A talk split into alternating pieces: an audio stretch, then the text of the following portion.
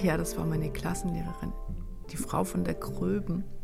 Schenken heißt, einem anderen das zu geben, was man selber gerne behalten möchte. Von Selma Lagerlöf. Mhm. Und ich habe hier auch von meiner, ich glaube, das ist meine Zweitklasslehrerin, nur der Dumme sucht das Glück in der Ferne, der Kluge lässt es unter seinen Füßen sprießen. Von J.O. Weiß ich jetzt aber nicht, wer das sein könnte. Ich wünsche dir, liebe Susanne, dass es recht kräftig sprießt. Susanne, meine Nachbarin, ist mit ihrem Poesiealbum vorbeigekommen. Ich hatte sie darum gebeten. Wir wollen ein bisschen in Erinnerungen baden und natürlich unsere Alben vergleichen. Zum Beispiel die Sache mit der umgeknickten Ecke. Genau, also da ist so eine kleine Ecke abgeknickt, ja, schön umgebogen und dann noch ein bisschen nachgezogen, als wäre es so ein kleiner Mini-Brief und da steht drauf, nur bei Feuer öffnen. Wenn du aufmachst, steht dann bei Feuer, du Idiot. Also ist jetzt weniger poetisch. Zwischen Susanne und mir liegen knappe zehn Jahre Altersunterschied und zwischen unseren damaligen Schulen in Bayern und Schleswig-Holstein rund 700 Kilometer Distanz. Trotzdem gibt es in unseren Alben erstaunlich viele Ähnlichkeiten bei den Sprüchen, den Bildern, den Scherzen. Und noch etwas ähnelt sich. In die meisten Einträge wurde offenbar viel Zeit und Sorgfalt investiert. Wer in dieses Büchlein schreibt, den bitte ich um Sauberkeit. Da ist so ein, so ein Hundekopf, so ein bisschen comic-mäßig, aber wunderbar vorgezeichnet mit Bleistift und gut ausgemalt mit so einer Denkblase. Da steht auch noch irgendwas drin, aber irgendwie so O. Mit ganz vielen kleinen Herzchen im Kreis außenrum und von den Herzchen ausgehen so kleine, also ganz dünn gemalte blaue Strahlen. Und dann hat diejenige, die Erika, die hat dann auch noch in jedes Eck so ganz kleine Blümchen reingemalt, aber wirklich so ordentlich mit Blättern und innen noch einer anderen Blütenfarbe. Und unter ihren eigenen Eintrag hat sie auch noch Herzchen gemalt, natürlich mit den Anfangsbuchstaben von ihr und nochmal eine Blume mit so einem Strahlenkranz. Also alles selber gemalt mit Buntstiften, die Linien gezogen mit Bleistift, damit man dann ordentlich reinschreibt. Da steht übrigens zum Andenken, wenn du glaubst, ich mag dich nicht und treib mit dir nur Scherz, dann zünde ein Laternchen an und leuchte mir ins Herz. Susanne Rosiwald-Feigle ist heute Grundschullehrerin und kann beurteilen, wie lange ein Kind in etwa an so einem Eintrag sitzt. Ich würde sagen, schon eine Stunde. Bis du da die sauberen Linien ziehst, bis du das schön einträgst, was du da schreiben willst und dann mit dem Malen und Gestalten anfängst, mit diesen kleinen, vielen Herzchen, ich denke eine Stunde, aber die war sicher gewonnen. Es hat ihr wahrscheinlich sehr viel Spaß gemacht. Ob es wirklich Spaß gemacht hat, wissen wir natürlich nicht. Dass viel Sorgfalt und Zeit reingesteckt wurde in diesen Eintrag, wie in viele andere auch, ist offensichtlich. Sorgfalt und Zeit. Beides wurde auf den Seiten quasi konserviert, wurde liebevoll gestaltete Erinnerung. Ich schreibe mich ins Album ein, weil ich nicht möchte vergessen sein. Doch im Herzen möchte ich stehen, das Album könnte verloren gehen. Und noch etwas fällt uns beiden auf. Einträge von Jungen sind Mangelware. Die Poesiealben unserer Schulzeit scheinen voll in weiblicher Hand zu sein. Auch in ihren Klassen hat Susanne beobachtet, dass sich zwar das Erscheinungsbild der Alben enorm geändert hat, aus Poesiealben wurden Freundebücher, das Phänomen an sich aber nach wie vor ein weibliches ist. Wobei es gibt jetzt auch die wilden Kerle Freundebücher oder irgendwelche Fußballhelden-Freundebücher. Gibt es genauso, aber da habe ich doch eher weniger reingeschrieben. Da weiß ich nicht, ob die Jungs sich das untereinander austauschen und die Lehrerin dann mehr außen vor bleibt. Also ich hatte eher die rosanen Diddle-Bücher und die rosa Glitzer-Freundebücher. Und ich denke schon, dass es mehr eine Mädchensache ist, auf alle Fälle. Mit den Freundebüchern wurde das Ende der klassischen Blanko-Poesiealben eingeläutet, nach denen man heute im Buchhandel meist vergebens sucht. Damit wurde ein Schlussstrich unter eine Form der Erinnerungskultur gesetzt, die unzählige Generationen begleitete. Wir kennen also das Ende des klassischen Poesiealbums und werden uns später genauer damit befassen. Wo aber liegen seine Anfänge? Mein Name ist Christine Sauer. Ich bin eigentlich Kunsthistorikerin vom Studium her, habe dann aber eben noch die Ausbildung als Bibliothekarin mit dazu gemacht und leite jetzt hier in der Stadtbibliothek im Bildungscampus Nürnberg den Bereich historisch-wissenschaftliche Stadtbibliothek.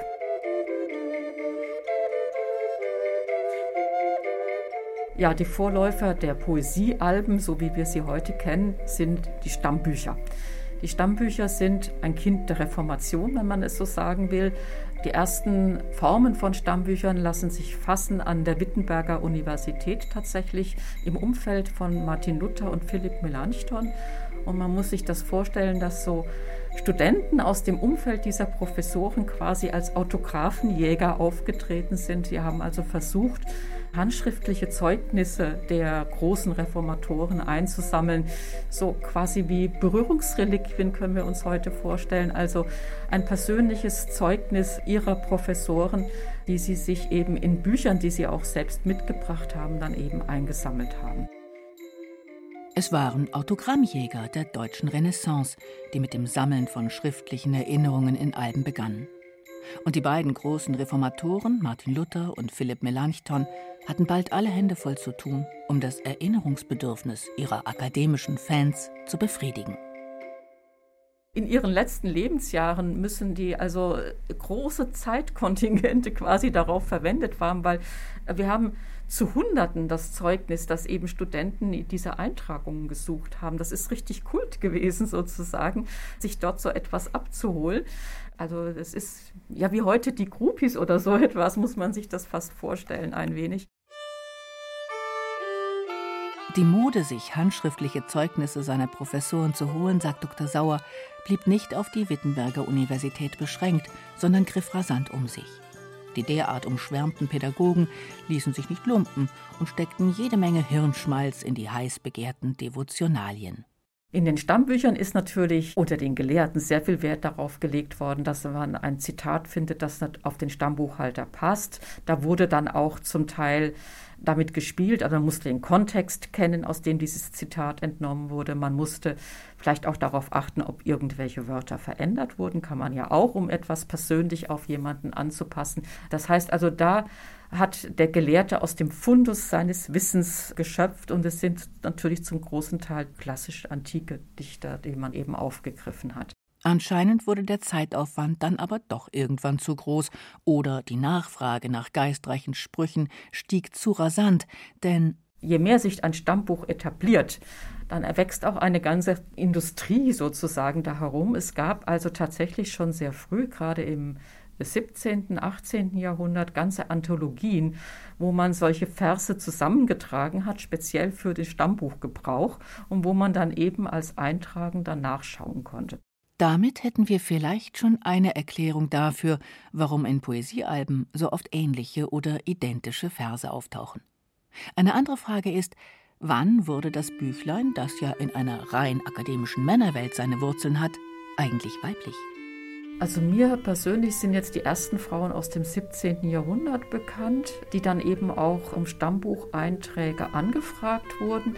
Das sind Frauen, die äh, zum Teil eben auch im universitären Umfeld gelebt haben, deren Väter Professoren gewesen sind. Die sind also von ihren Vätern vor allen Dingen unterrichtet worden, zum Beispiel in orientalischen Sprachen. Die Studenten haben dann eben auch bei diesen Frauen sich Stammbucheinträge abgeholt. Das ist die eine Form, die es gab.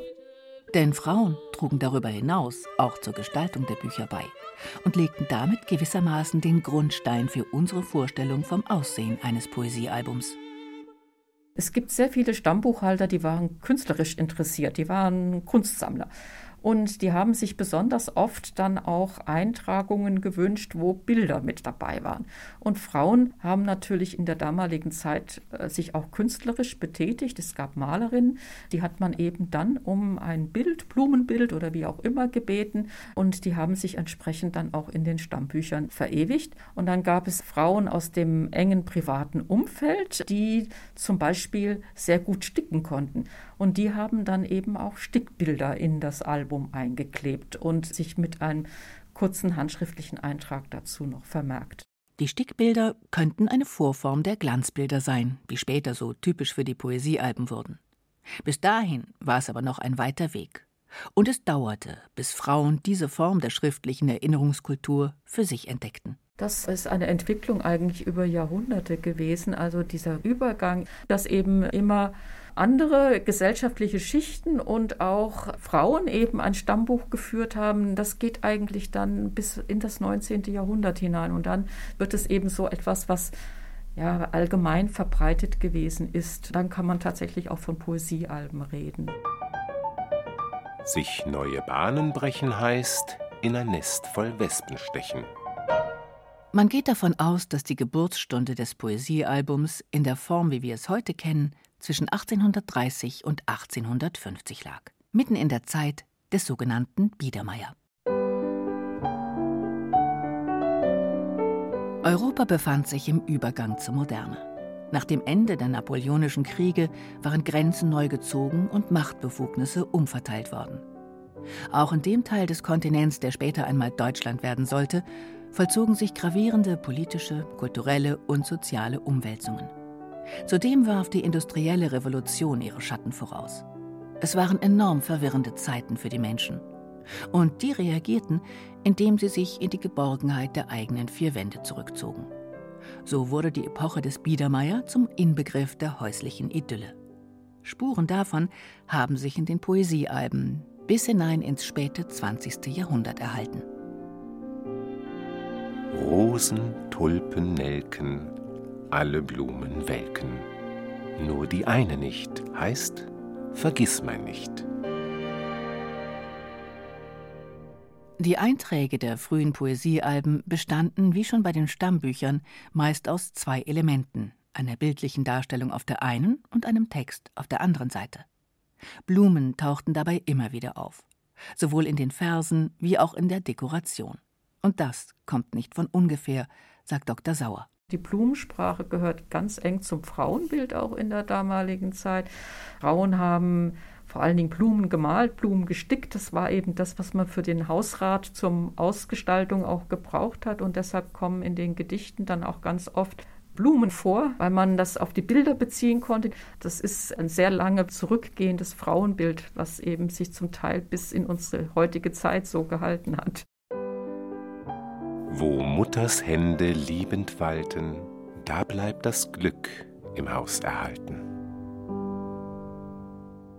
Und man muss auch dazu bedenken, das ist eine ganze Industrie, die da quasi ja auch da mit dran gehangen hat in der damaligen Zeit, dass eben gedruckte kleine Bildchen in großer Zahl dann eben auch verfügbar waren, gerade im 19. Jahrhundert, sodass man da auch tatsächlich den handschriftlichen Eintrag entsprechend bildlich aufwerten konnte. Mit diesen gedruckten kleinen Bildchen, den Glanzbildchen, auch Oblaten genannt, hat sich Monika Berthold Hilpert im Rahmen ihrer Arbeit beschäftigt. Sie hat für die Schneidacher Außenstelle des Jüdischen Museums Franken eine Ausstellung mit dem Titel Die Poesie der heilen Welt jüdische Oblaten und Glanzbilder kuratiert. Dafür wurden ihr von vielen Menschen aus der Umgebung alte Poesiealben zur Verfügung gestellt. Neben der Suche nach jüdischen Glanzbildern stand dabei aber noch eine andere Hoffnung im Raum. Vielleicht finden wir auch Poesiealben von Menschen, die jüdische Freunde hatten in den 20er, 30er Jahren oder noch vorher und die in diese Poesiealben geschrieben haben. Oder wir finden vielleicht sogar, was wir im Heimatmuseum Schneidach auch gefunden haben, zwei Poesiealben von jüdischen Mädchen aus dem 19. Jahrhundert. Da haben wir dann zwar keine Glanzbilder, keine Oblaten, aber einfach Inschriften, Einträge von jüdischen Freunden und Familienmitgliedern, was sich jetzt auch ganz spannend herausstellt, vielleicht hier noch die ein oder andere Biografie zu recherchieren. Ich habe ein Schulfoto gefunden aus Hüttenbach von Anfang des 20. Jahrhunderts und einige der Mädchen, die da hineingeschrieben haben, die sind auch auf diesem Schulfoto abgebildet. Und was auch ganz spannend war, eines dieser Alben enthält auch noch einen Eintrag von einer ganz offensichtlich schon 1890 sehr, sehr alten Verwandten, die in Jiddisch in das Poesiealbum geschrieben hat. Also auch ein Verschen, wie man es aus den anderen kennt, mit Reim dich oder ich schlag dich aber eben auf Jiddisch. Also das ist sehr spannend. Übersetzt heißt es einfach, Niemals treffe dich ein Leiden, glücklich lebe immerhin, dein Leben führ in lauter Frieden wie ein heiterer Tag dahin. Mit diesen wenigen Zeilen denkt in der Ferne recht oft und gerne dann ein wahrscheinlich Schreibfehler an deine dich liebende Sophie, 80-jährige Tante. Poesiealben gestatten einen Blick in die Vergangenheit. Mehr noch, meint die Kuratorin, es ist sogar möglich, einzelne Biografien im begrenzten Rahmen nachzuverfolgen und daraus wiederum Rückschlüsse zu ziehen. Da ist der erste Eintrag aus dem Jahr 1890 und zieht sich hin bis zum Jahr 1911. Das Mädchen, dem dieses Album gehört hat, die ist 1873 geboren. Also die war jetzt eigentlich auch nicht mehr wirklich jung. Und da äh, in vielen von diesen älteren äh, Alben sieht man, dass die Menschen älter sind, die reinschreiben.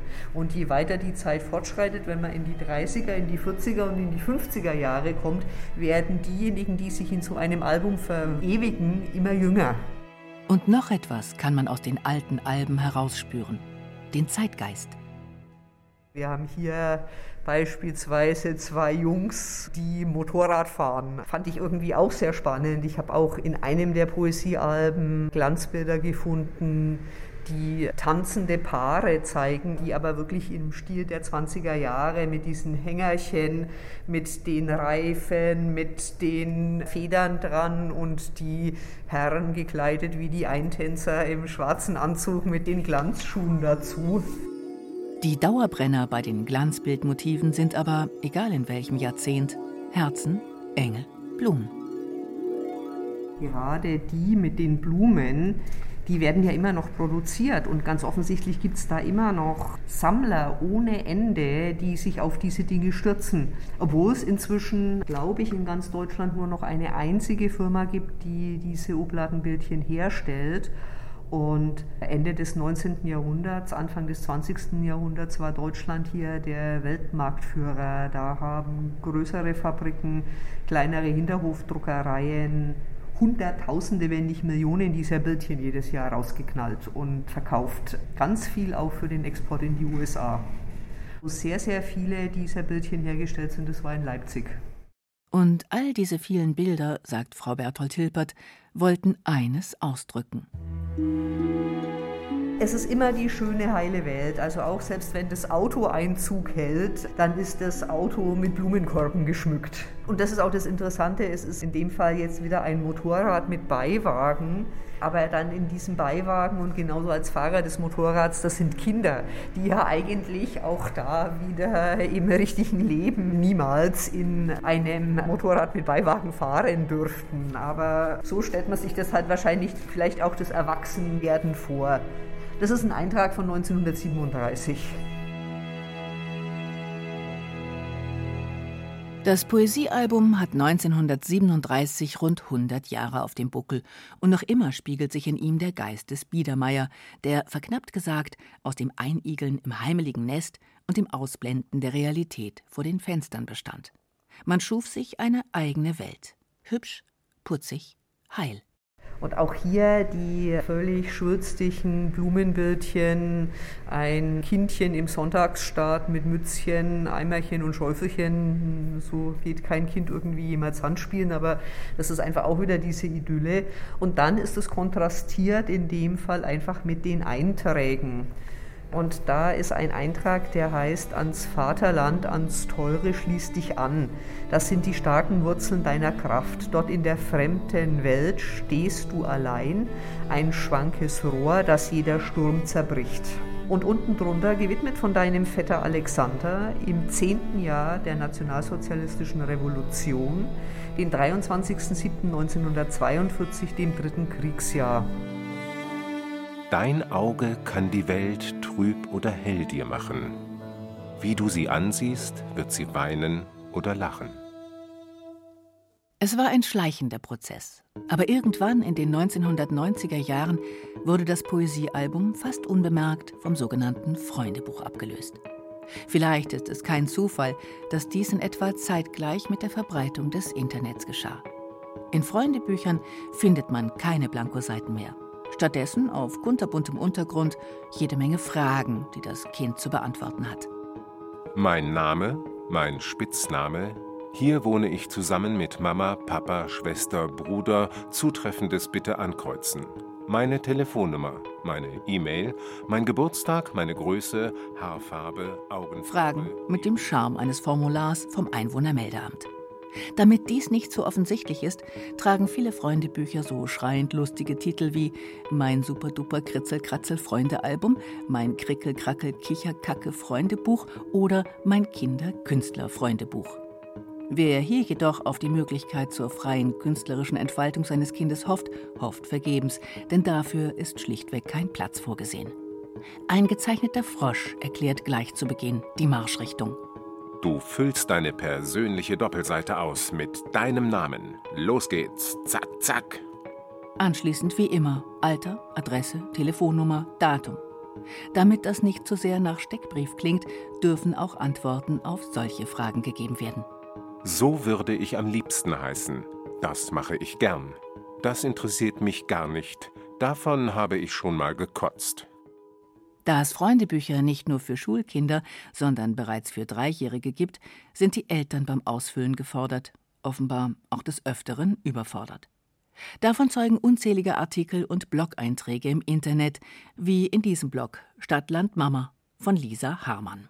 Dass ich als Mutter würde Windeln wechseln müssen, okay, das hatte ich erwartet. Dass ich aber nachmittagelang Freundebücher für die Kita-Kumpels meiner drei Kinder ausfüllen würde, nein, das hatte ich wirklich nicht auf dem Schirm.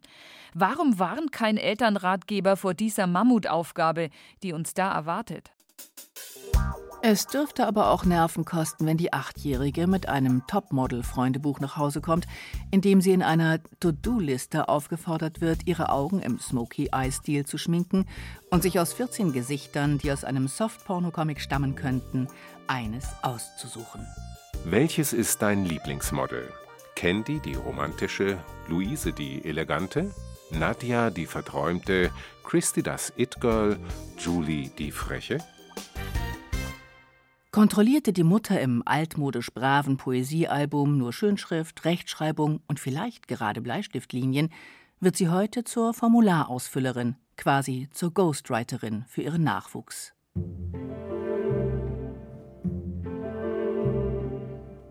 Erinnern wir uns an die Wurzeln des Poesiealbums, die uns Dr. Christine Sauer so bildreich geschildert hat. An die Autogrammjäger der Renaissance, denen ein handschriftlicher, ganz persönlicher, nur auf sie abgestimmter Sinnspruch ihres Mentors fast als Reliquie galt. All das ist heute kaum noch möglich. Und das raubt eigentlich dem Poesiealbum ja, die ganze Persönlichkeit, die man eben in einen Eintrag hereinlegen kann, weil man eigentlich nur noch ein Formular ausfüllt. Der ganze Reiz, einen Eintrag auf den Stammbuchhalter, eine Freundin oder einen Freund auch wirklich zuzuschneiden und ganz mit seinem persönlichen Handschrift und Bildsprache zu füllen, das ist einfach weg.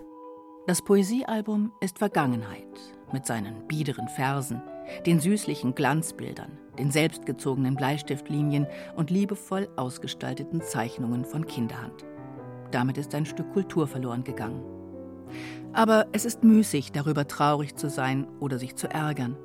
Denn wie heißt es schon so treffend beim mitten im Biedermeier geborenen Wilhelm Busch, der gern und oft zitiert wurde?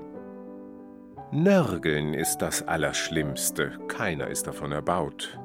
Keiner fährt und wär's der Dümmste, gern aus seiner werten Haut.